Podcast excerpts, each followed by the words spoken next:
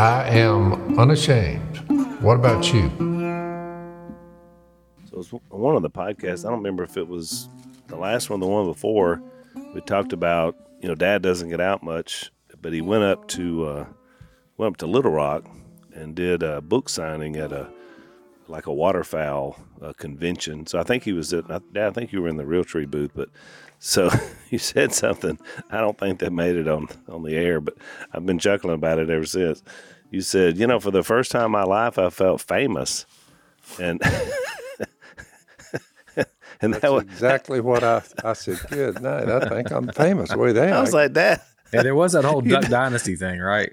There's that. no, well, and I think what it was, Dad, oh, it, was, uh, it was what they were saying, right? I mean, that it, it's because what's happened is there's been a change from Duck Dynasty fans, which is more kind of about the show and what's Si up to, and questions like, you know, what's happened with the unashamed audience. There's a depth now because of what we're doing and talking about.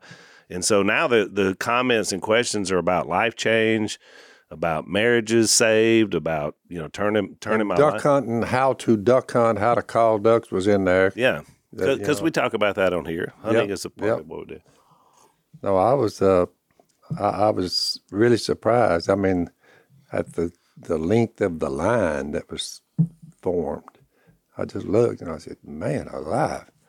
You know, I just walked out. The curtains in the back just came, got off the street, and went in there, and then then they we, we were in the back there, just sitting on some chairs there behind the curtains. Right. Then we just walked out because an old uh, the the guy McConnell Clay Clay said, "You're not going to believe what's waiting on you." I said, "I said what what's that?"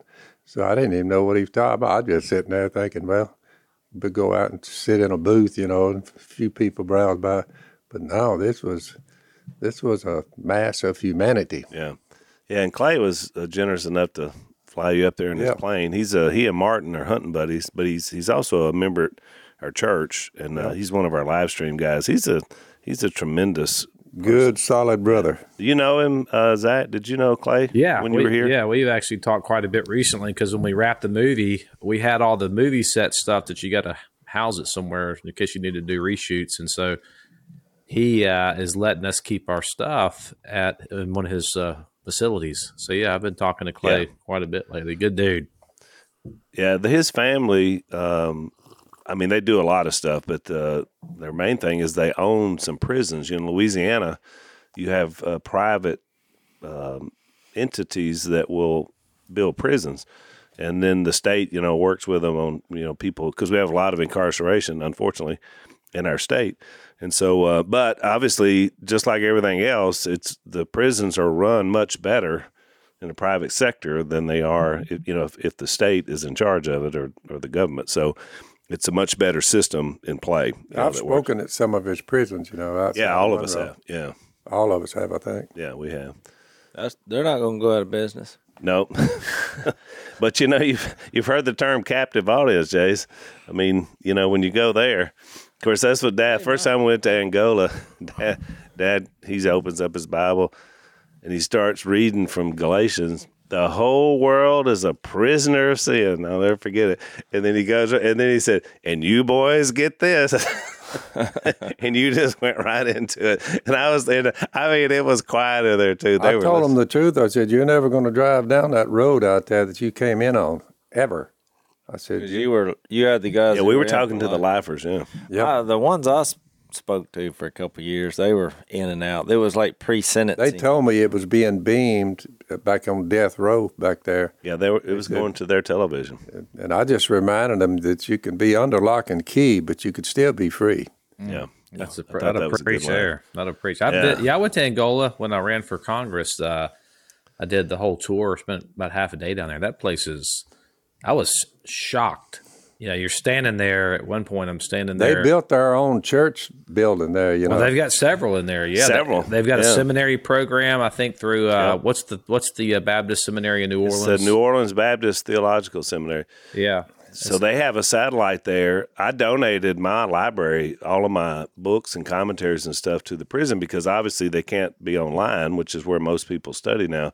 So I still like my old books, but I thought, you know, they'll do a lot better with these guys here. But what they've started doing is when people get transferred, the ones who get transferred to lesser facilities in Angola, uh, they become missionaries and they start churches in these other prisons. Yep. It's really incredible. It's a it's an amazing thing. And it course- gives everybody in the prison system, I mean, it really does. It gives them the only hope that they're ever going to get. Yeah, because like you said, most of them are going to spend their lives there. That's right. But but they they do a lot of good work, and it's really amazing because so much of what we saw was good. You start to think, well, yeah, this is a great place. One of the one of the guys, the main uh, guy over the guards, he was like, "Well, Phil, there's a lot of bad people here. You just they're they're not out here participating." So he's like, he had to remind us that you know there's some people that don't get to get out and come to church and But meetings. it, but it is like- incredible what what they've done there. Uh, Warden Cain, I think he's gone now, but um, you know, he, there's a book. Yeah, they're about- second generation. Uh, uh, but this guy, this new guy, Zach, is Yeah. he's great too. He's a believer, and you know he's allowed he's kept things going that that Burl started. the They've same been doing thing's this happening- twenty five years. The same thing's happening in uh, San Quentin. You know, Bob Goff does a lot of work in San Quentin, so I've I've got to you know talk with some of the folks over there, and it's pretty interesting to see how God moves in those places. I mean, I, when I was there, I'm, I'm was standing around in a particular area with about thirty or forty inmates, and and there were no guards, and I'm there with the one of the other wardens um, who was a, a female, and I said, uh, you know, what are what are all these people in here for? And she said, murder. And I was like, where where are the guards? And she said, oh, you, you're, she's like, oh, you're safe. And and what's weird is, is I felt safe. And the conversations I had with the inmates, I mean, I was like, man, it's incredible to see the redemptive work that's that's going on in Angola. I mean, it is. I, I left that place like, man, God is good. He is big. You know, it's pretty incredible. I had a similar experience, but I didn't feel safe. I mean, I, when I was when I went in, because I turned around, you know, they had all the doors. You're going, you know, and you're going. Well, I had the guards with me the whole way. Yeah. It's like I had an escort. But when we got to the last one, we were where we do the little one hour Bible study. Well, the door opened. I walked in because he said, "Go ahead." And then it eh, started closing. He's on the other side. I said, "You're not coming." He said, "I ain't going in there." I thought, Okay, let me do the go. math in my head. Once they attack me, are they going to have? Because it was taking forever. I'd gone through about four of those doors, and I thought, nope, there. I'm pretty well just out here. It's me, God, and, no weapons. so, and there was a couple times where I thought, because it it it escalated. Because you know you got to be blunt. I mean, it it's a it's a tough. It's a tough conversation with the, with these guys. I mean, it, Tough it, environment. it got oh i got cussed out threatened and you know i had one guy that i thought he's fixed to hurt me i mean he just but they're just battling you know their demons inside of them and as you go along but uh yeah it definitely wasn't for the faint of heart i mean i'm glad i did it just because i i don't think i would have known how hard somebody's heart can get and how. You know how people can lie so convincingly and even shed tears and just be lying through their teeth.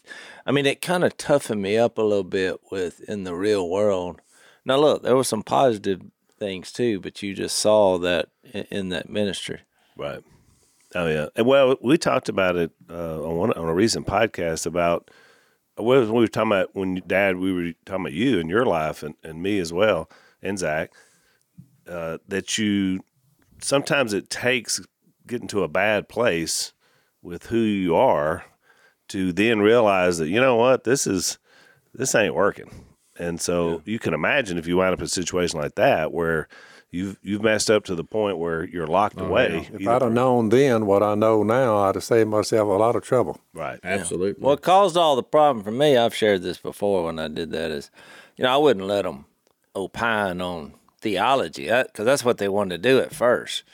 It's like they just thought we are going to come in here and talk about the Bible. And I'm like, no. Whatever your theology was, this was the end of the road for it. I mean, we're, so you need to reboot yeah, shut up and listen. well, you know, it just doesn't go. it's a tough, but that's my was my whole goal. I mean, I try to you know introduce them to Jesus. I mean, because there's a big difference. I mean, we're fixing to get into Hebrews 11 here. I mean, there's a big difference in knowing about God and knowing God and knowing knowing biblical, going to church and being a part of the church. You know, the body of Christ. I mean, and I that's what I saw there. They knew a lot of Bible, Yeah.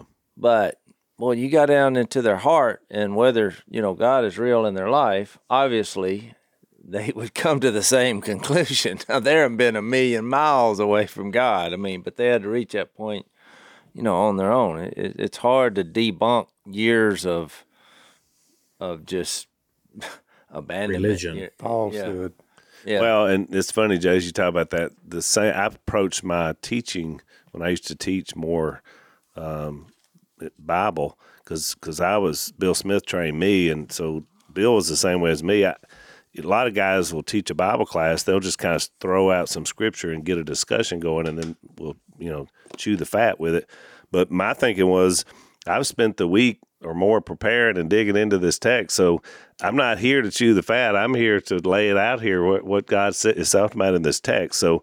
I, my teaching approach was always that way. I mean, I like discussion in a small group, you know, where people are able to to share things. But when it comes to teaching uh, or preaching, uh, it, it's not Yeah, a group it's- discussion for it's me. a uh, it's it's a whole lot less important of what the scripture means to me. What's more important is what does the scripture mean? And I think we spend a lot of time. What, does what- it mean? what's it saying? To me, it means yeah. I'm like, well, what it doesn't matter what it means to me. What is what's he trying to say here? What am I? You know, what what Well, what I- is the message yeah. here?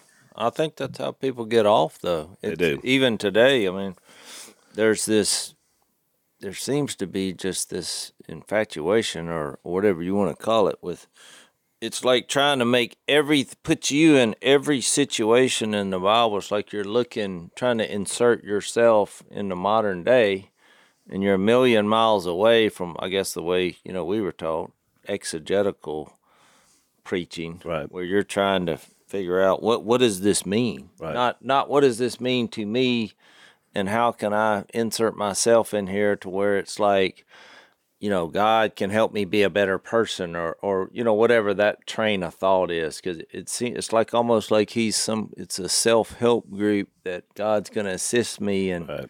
making me better, and uh, I remember one time I went to a little men's group, and you know, I was just somebody had asked me to come, and so so they started and they read a passage. I think it was maybe in Psalms or maybe one of the Psalms, and then they're that's what they did. They went, oh, well, this means this to me. So I listened for about you know ten minutes, and I was like. So this is all interesting, but everything I've heard here, that's not at all what this is talking about. Just just so you know. And then I mm-hmm. just went into teaching what this passage was, and because it was a prophetic text, and and it was really interesting because all of a sudden everybody just starts listening because the word and the message are powerful, but my wrong thought about what all this is really doesn't matter a lot in the big scheme of that. I just remember I, I listened as much as I could, and then I thought, okay, I, let's we got to talk. Well, I remember I was at some event, and I, you know, a lot of times I'll open it up to Q and A, and most of them are, you know, hey, on that episode, did you really, you know, do whatever? I mean, it's like ten years ago. I'm like, I don't even remember, remember that happening on the Duck Show, but I remember one time I got a question. I guess some famous preacher somewhere. I don't, I don't remember who it was, but they said there was some controversy because he had made some statement about. Of course, I had to get him to repeat it about three times before I tried to answer it. But it was something about because evidently it just caused a firestorm on social media. But he had like tweeted or put on Facebook. He put, uh, "God doesn't change you when you come to when you come to Christ. God doesn't change you. He sees you." As you were, or something like that, and they were asking me about that. I was like, now do what now? but, and I really, I don't know what I said in response because off the top of my head, I wasn't sure what he was talking about. But when I, I did go and, and look it up and, uh, and that's basically what it was saying. Cause it was, it was what I was trying to, to share earlier. It was like somehow or another, you know, I mean, forget all the passages where our old self was Yeah. crucified. We're a new creation.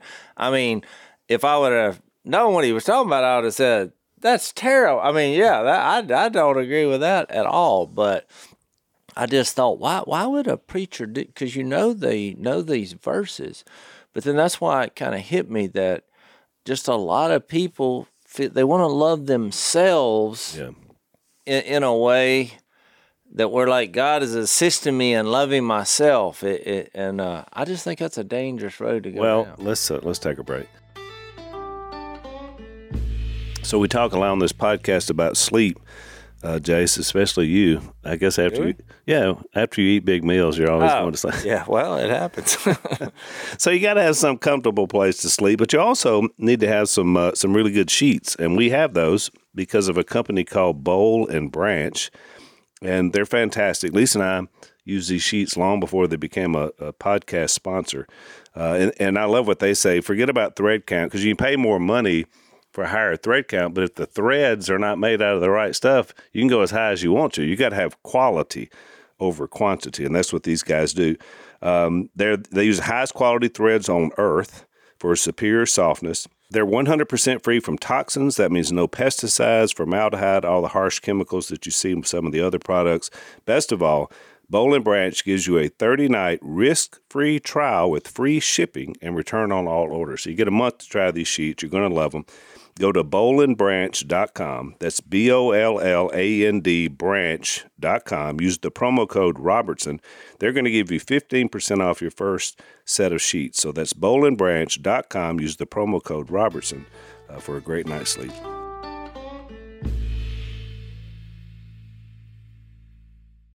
Well, Zach, that, I mean, doesn't that really speak to kind of the whole sort of undercurrent of our culture now? It's also self absorbed and my pronouns and me, and you got to recognize uh-huh. me for who I and I've got a crazy. I, I'm a, good around on my hands and knees like a dog, and you. become nonsensical. I mean, it's just nonsensical, it, it, but it's so self centered. It's so self absorbed. You know, when you see these things, and, and we all just we're at, we're so almost numb to it now. It's so insane. But I think that's kind of the whole culture. That's kind of what they're doing. So my, maybe even some people in the religious world are trying to buy into that. But Oh, I think they are. You know, I, I- I just think it's uh, I, I think it's a problem. And, and you know, when you read Romans one through three, it's I mean, he made it pretty clear. It's not no one's good. no one's good. And uh, you know, when he said a, a righteousness from God is revealed in that pivotal verse in three twenty, I mean that we, we're we're we're desperate. We're doomed. we're apart from law. This one, he, he said in that Romans 3, apart from law. He said, righteousness has come apart from law. yeah. In other words, that's uh, meaning you're not going to keep the statutes and make it because Yeah. you break I them. mean, you remember when Paul in in the I think in chapter seven he said, "I know nothing good Yeah. lives in me." I mean, uh, That's right. which is So, you're what a right. rich- what a It's- rich, It's, wretched probably man I the am. greatest attribute of the Book of Romans is that that he he clearly says there's no, there's no way to get around doing this without God and That's right. without Jesus. I mean, it's you're you're never. So you're right. It just kind of takes that out of it. no, I think that's a big problem, and I do think it applies to what we're talking about in Hebrews. How you just, you know, if there's one thing saying that you're you're focused on Jesus, you know, and there's another thing knowing.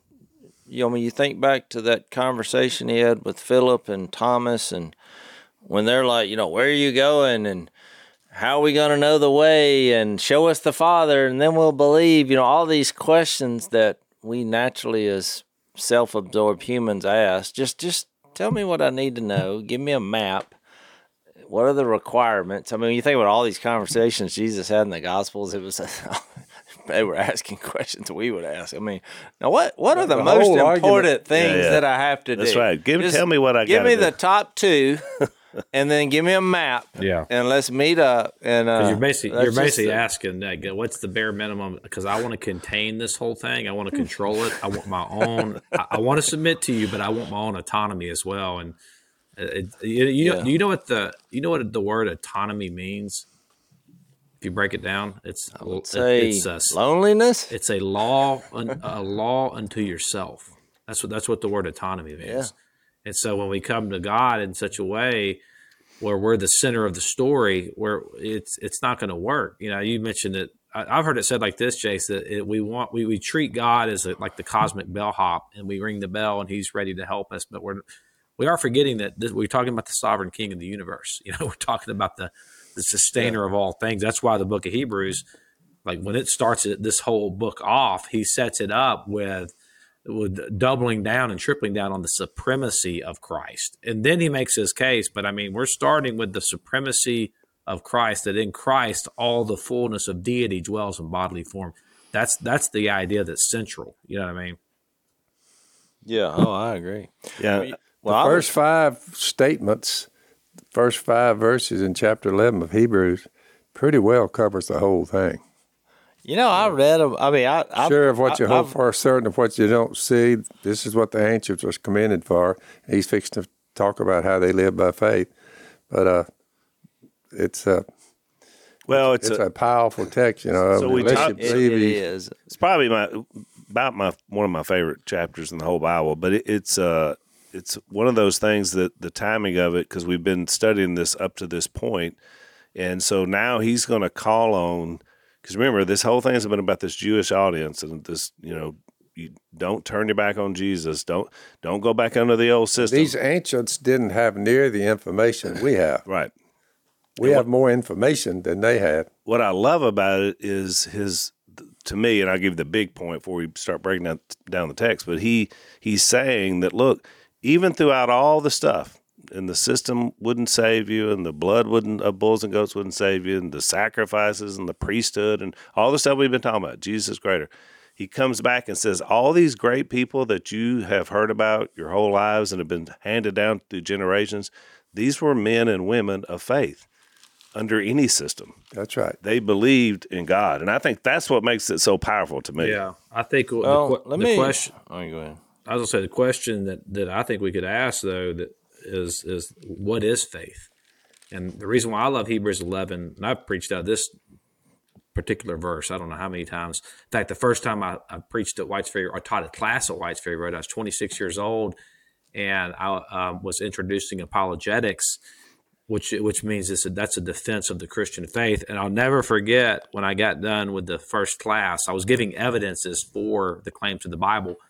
And this lady came up to me afterwards, and she like stopped me and like ran, like ran me down. Said, "Hey, Zach, Zach, Zach, Zach, Zach, come here." She said, "You, you got to stop t- teaching this." I said, "Why?" She said, "You are destroying the very foundation of what faith is." And I was like, "What are you talking about?" She said, "Faith is is believing in something that you have no reason to believe it's true." And that's what she told me.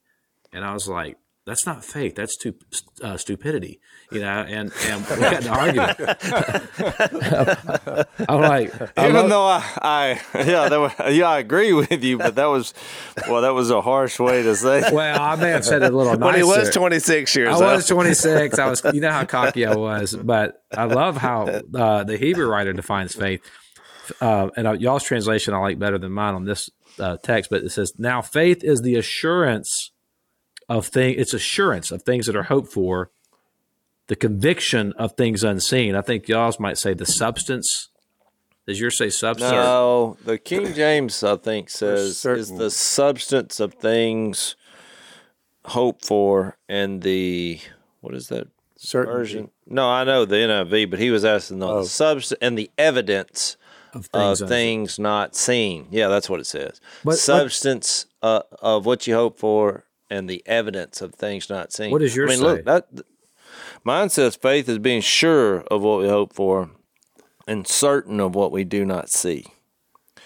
I mean, look, I think probably a combination of them all. Yeah, because they're all great words. Yeah, but I mean, look, my biggest thing about this, because I've taught this as well hundreds of times, but I have more clarity because we've just spent the past month going through this book in detail here in the podcast and at home, you know, the night before, just in my personal reading. And you know what stuck out to me? Because I thought, you know, I was like you, Zach. I thought, how do you define faith? Because I used to say this was the definition of faith, but I think it's the definition of faith in this context of where he's brought us to. And what I mean by that is, because you're like, well, how can you be sure of what you hope for? Or, or what is the substance of what you hope for? I, I like that word better Yeah. because you know, I'm going to make the application. But and what is the evidence of things not seen? I mean, how do you see that? And so it kind of hit me that leading up to this, obviously he's been focused on Jesus as the new and better and perfect way, but and, and how he communicates. But what, one thing I also noticed that shouldn't be underestimated is when you start talking about the substance and assurance and certainty of things that you can't see, and how do we know God's real and how do we know God's true. To your point, well, just look in the previous chapter. I'll I'll, I'll highlight two verses when, like in ten thirty five, he said, "Don't throw away your confidence; it'll be richly rewarded." You need to persevere so that when you have done the will of God, you will receive what He has promised. So you, he's he's referencing this something being promised. He said it the same thing in in verse uh, 23 of 10. Let us hold unswervingly to the hope we profess, for he who promised is faith, faithful. And going back to Hebrews 6, I mean, we, there's more references than this, but you remember when it said it's impossible for God to lie. And so when you think about what he's trying to say, as far as you not seeing this and you trusting and you having faith and you being sure and you being certain, you're you're you're banking on the promises of God. And you see the evidence of his former promises. Yeah. Because he's fixed to go through all this stuff. So, so I, I don't think it starts with a, because a lot of people, you know, when they define faith, I'm not throwing them under the bus, but I'm just, I'm throwing them under the bus. they say it all starts Hey, with, hang on, hang on, let's take a break.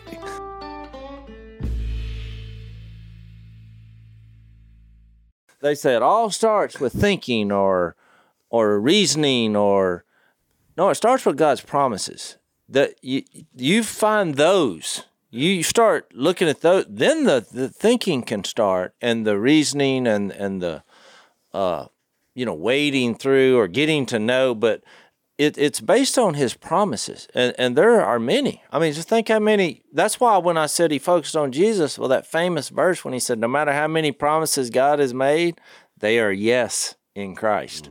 But what sealed the deal for me is I watched the people who claimed, you know, I come out of the world, so I hadn't been running with religious people.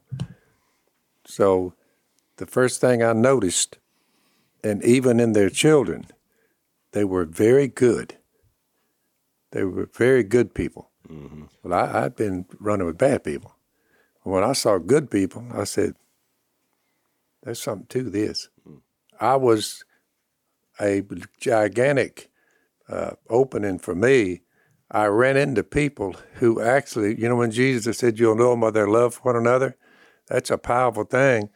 That's the way you see Him. Well, I think it's important Because there has to be a point, yeah. reason why, why right now, look at the ones who are God fearing and they love each other and they love their neighbor in this world right now. And then look at the rest of them, the ones who do not love God and who do not love their neighbor. Just watch them.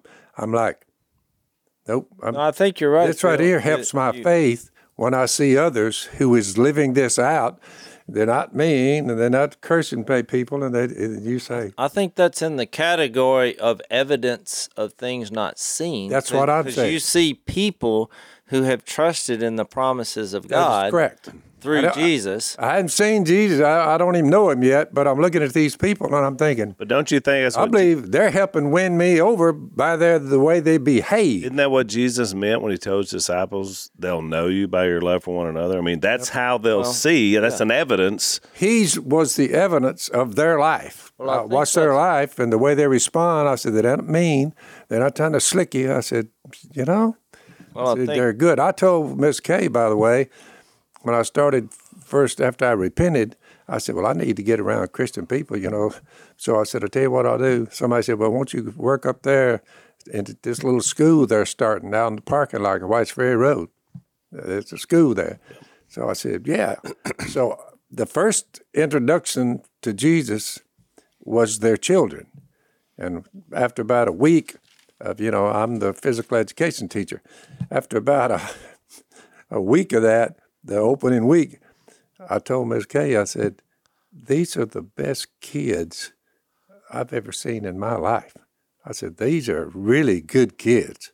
They mind me. I, they're not hollering at me. They mm-hmm. they they participate. You had taught and coached a little bit in public school as well. Oh, oh, I came out of public schools, you know, and then I ran for a while, you know, beer joints and all that. But then I finally saw the, the people of God's children. That's where it started. And I said, how could you get children to behave as well as these do?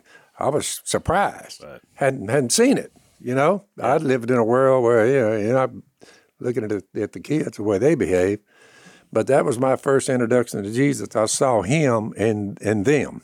But what you know what I find interesting about that, Dad, is that because I was there, but it didn't take long for you, because as a fairly new Christian, to begin conversations with the handful of kids, mostly high school kids that were there that didn't come out of good situations. That is correct. Paul Stevens, who we've had on the podcast, Steve correct. Adam.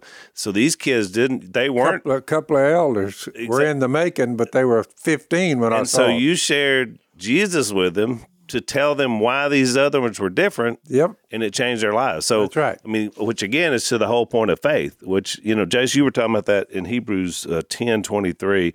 I like in the in the King James version it says, "Let us hold fast the profession of our faith without wavering." And I like that word mm-hmm. profession because that's just what we're talking about. In other words, it's faith that is seen and then impacts, and and that's what happens without wavering, which I think is Yeah, old Paul, he, he was a, he had a ponytail, but it reached his behind. It was all the way. Oh, yeah. He had a hairdo well, he when I saw quite- him coming. It's always comical to me when you start. And he was a future elder, and I didn't know it at the time. Do what? It's always funny to me when you start critiquing the way someone looks. Well, I mean, I, I, I thought that, that that's that's quite the hairdo. well, guess what? He Let's was. see if we can convert But him. no, Dad No, didn't look like this, Jay. I know. Back then, Dad was like, you know, Yeah. GQ. But I'm saying ten years later, Paul should have came back and said, Well, you got to "Remember look at that time you talked about my hairdo?" Yeah, yeah. Be Well, careful. you, yeah, that's right. You never know. I think the thing on Hebrews 11 that's that you got to keep in mind is like is that faith is knowable. And you know the way I grew up being taught was I'd go to the preacher and with doubts or whatever, and and that they would always, oh, that's that's where faith comes in. I'm like, well, that doesn't make any sense to me. And I think that's a a flawed way of looking at it. faith. Is very knowable, and I love how Jase described it because I've I- I've used the same kind of language that if we're going to talk about faith, we have to. The faith comes. Faith is a response to revelation, and revelation comes from God. And what God is ultimately revealing is Himself, His triune self, which always leads to life. So faith mm-hmm. is when God gives you a revelation, when God speaks to you, and you say, "I believe you're telling me the truth." And when you do that, that leads to life. The opposite of faith is sin, which is calling God a liar and saying, "God, I don't believe you," and that always leads to death. So I think that the the if we're talking, you're going to talk about faith, you got to root it in first. Where does it? Faith comes from hearing the word. Romans ten. Well, if I'm going to hear the word, somebody has to speak the word, right? Who's going to speak the word? God speaks the word, and we hear. It. I was dealing with children whom God loves, and and they and I was looking without realizing it that I was also looking at who was training them, uh, good solid fathers, solid mothers. I was looking at the results of without realizing it. Their training had come all the way down to this. I mean, I, I was uh, I would say the most impressive thing that I ran into as a young Christian was the behavior of the saints. It was a powerful thing. which which says a lot about. Let's now I'm looking at them, the same little children now that I saw there in the eighth, seventh grade. there are our leaders in our church. They're leaders in the church. They're 60, 70 years old. Now man. they got grandkids. Yeah. Let's, let's take another break.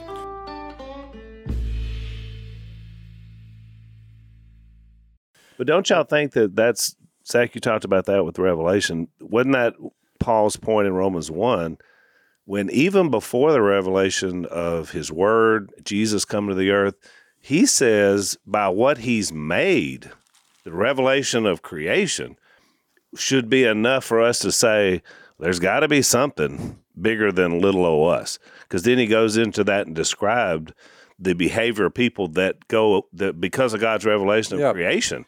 Yeah, because the same group not only was I looking at their children, next thing you know, I'm I'm meeting with their mothers and fathers, and I'm you know Dane Jennings, his dad, and all that Tommy Powell, the the guy of the faith, Bill Smith.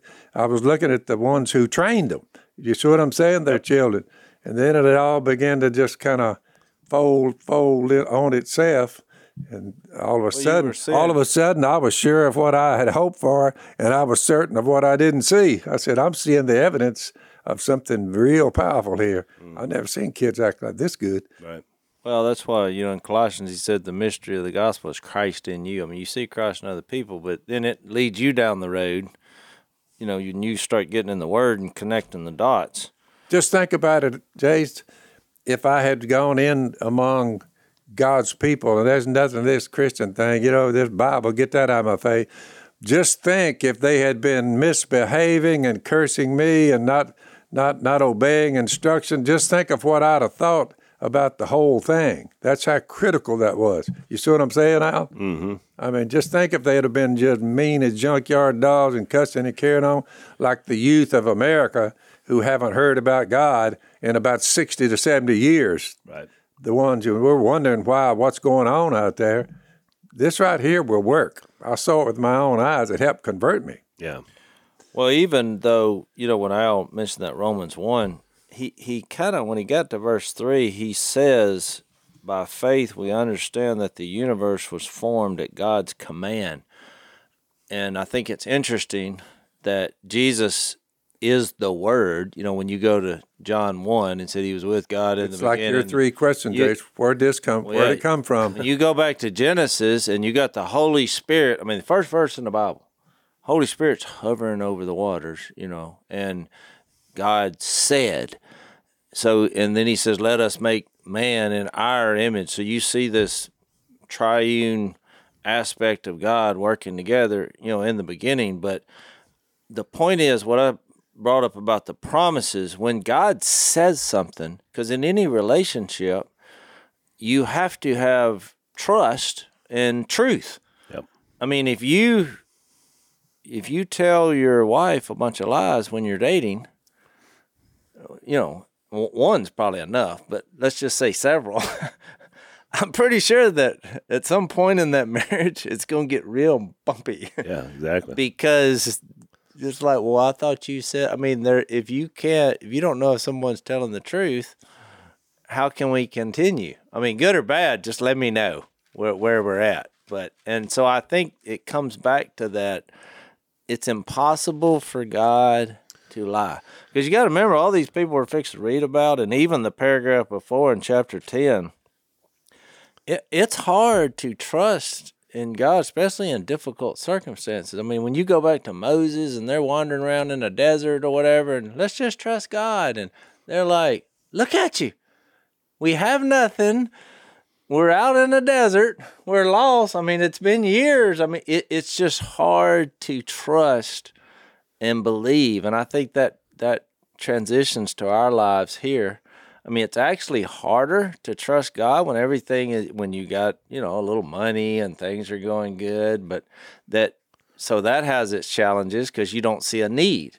But then it's also difficult when you're looking around saying, "Well, nothing is going. There's no God. Look, I, I can't.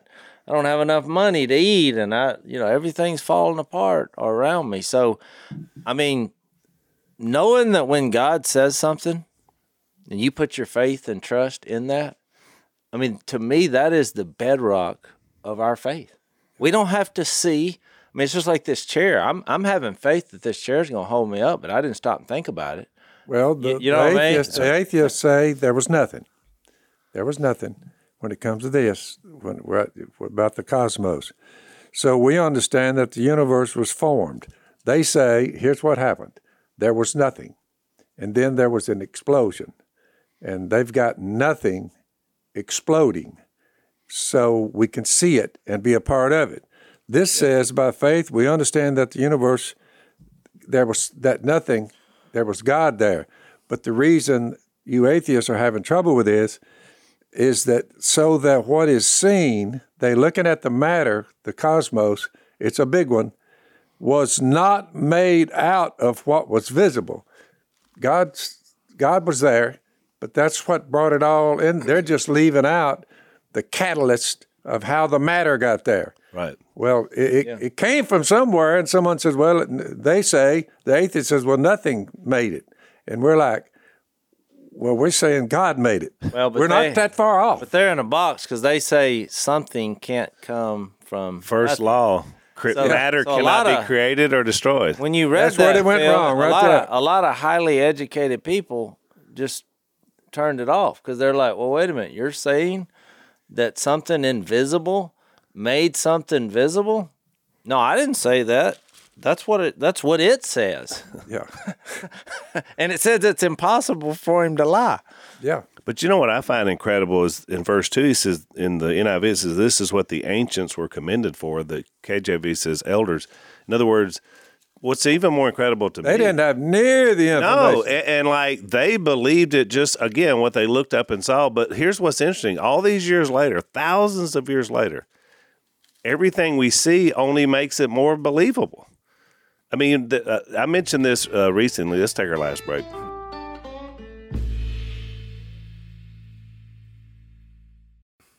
I mentioned this recently because I like to look out at these universe pictures. And so we had the Hubble telescope. It went up in 1990, orbits the Earth.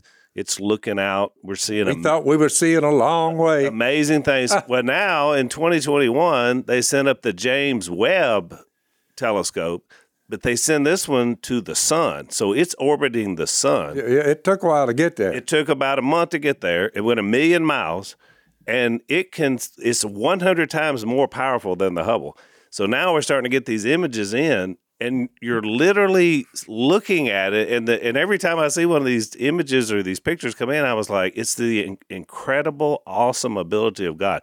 When you see that as a person of, I don't know how you look at that and say, wow, boy, we were so lucky. How'd that mean- come from nothing? Well, you, and you, you see you see it in the reverse too. The smaller that we're able to see things, and we're getting down into subatomic particles and quantum mechanics, and you're like, "Whoa, this is way more complex on both ends of the spectrum than anything we could ever fathom." On the bigness of it all, and on the minute detail of how small it is.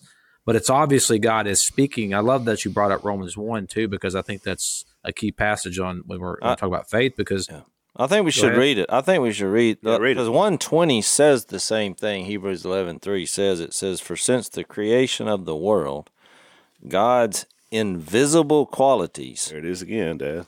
I mean, I think you have to. We've read this so much that you Yeah. kind of lose the power of what this says. Actually, it's like, do what now? it it says, since the creation of the world, His invisible qualities, God's invisible qualities, and I'll I'll go back and read the two he references here, but it says have been clearly seen. Well, how do you see an invisible quality? It, it's kind of like Hebrews 11 1. You're, when you first read it, you're like, oh, yeah, that makes sense. And you're like, oh, wait, what? faith, faith is being certain of what I don't see.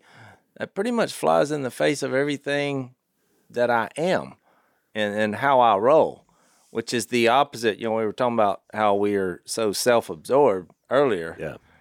I mean, that's how we roll. Is we look around and say, "Yeah, I don't believe it unless I see it."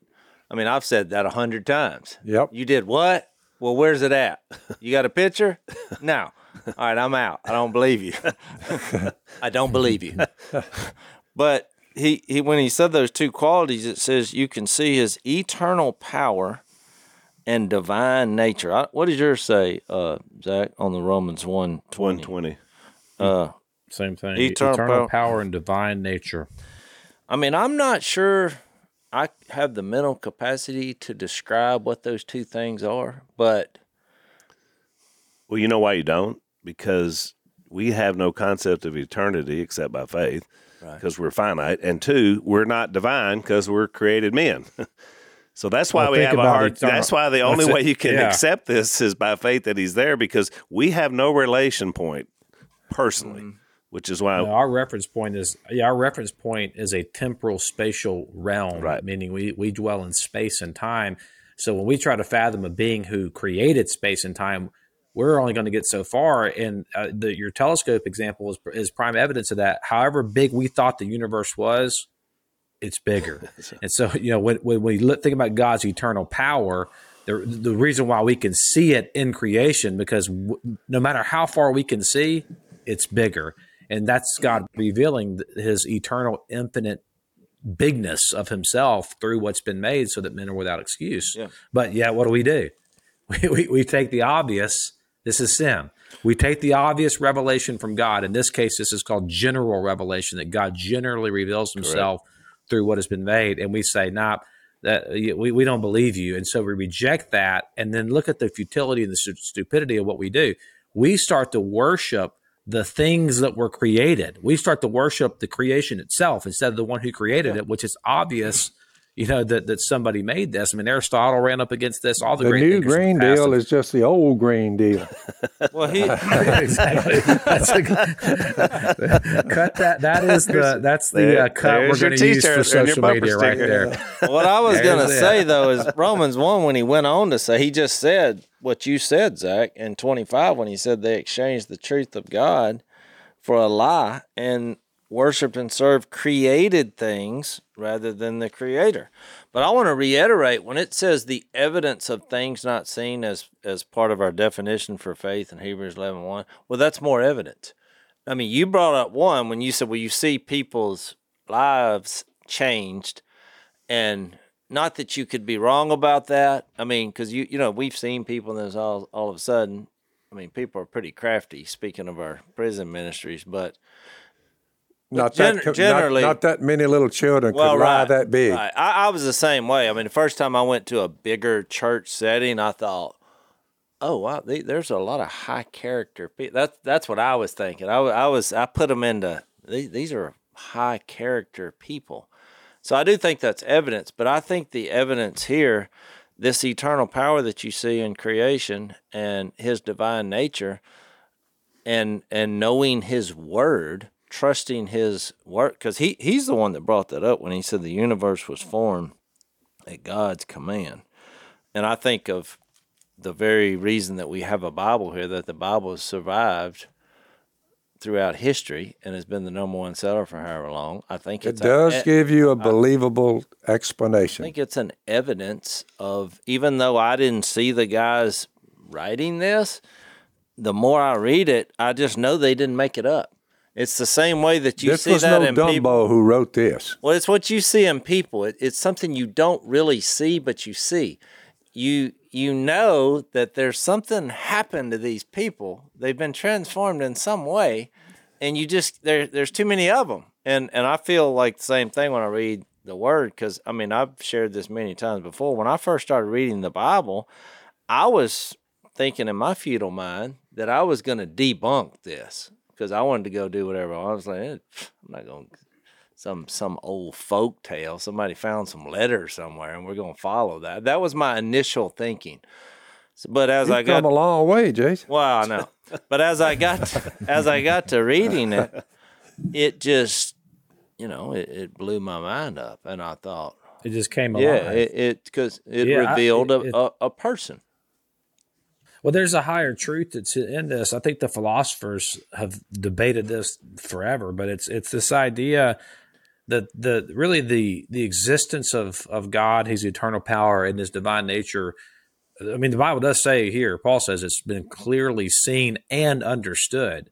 So, so on some level, everybody receives this, and on some level, everybody gets it at some point. And you think, well, how, how is that? What does that even mean? I mean, think about this: if if I'm going to prove that God doesn't exist, if I'm going to do that, I'm going to have to borrow from the things of God to prove that He doesn't exist. Meaning that if God doesn't exist, then all that exists is the material, physical. There's world. enough. But yet, there's if I- enough evidence for one to believe. There's enough Well, evidence. I well, agree. even the, That- that- I agree. th- yeah, that's the point. That's his point. You can't escape it. Even rational faculties and the ability to reason; those are not physical things, right? That so when I use words like "I've determined that God's not real," well, hold on. You you determine what does that even mean?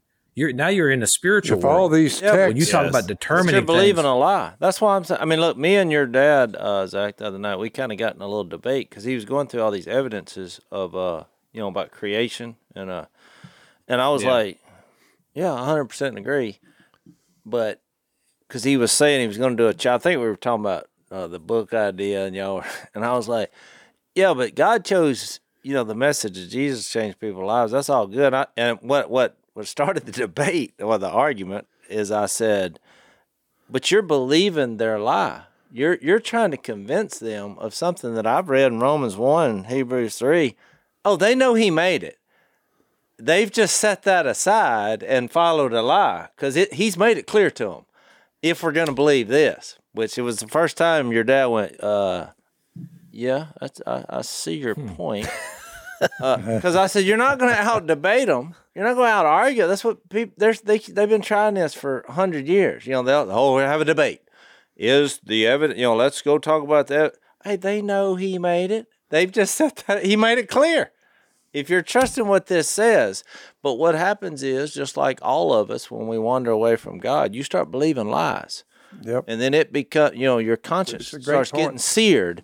And uh, next thing you know you don't even know if you're a man a woman where you're at and you know, You're, you're yeah, in transition. yeah you're like i, I don't know what the heck's going on here. You're like well you believed a lie and it has consumed you and now you're on a bridge to nowhere That's exactly right. fast That, that's Well, it. we're on a bridge that has run Hey, out of Al, time. Al, Boy, that was quick. I, I, before we but before we move into Yeah. OT, I, I do want to read a short quote that I think is appropriate for this discussion. This is from uh, G.K. Chesterton. He said, "What is wrong with our civilization can be said with one word." And by the way, the, the cure to this is is the is faith.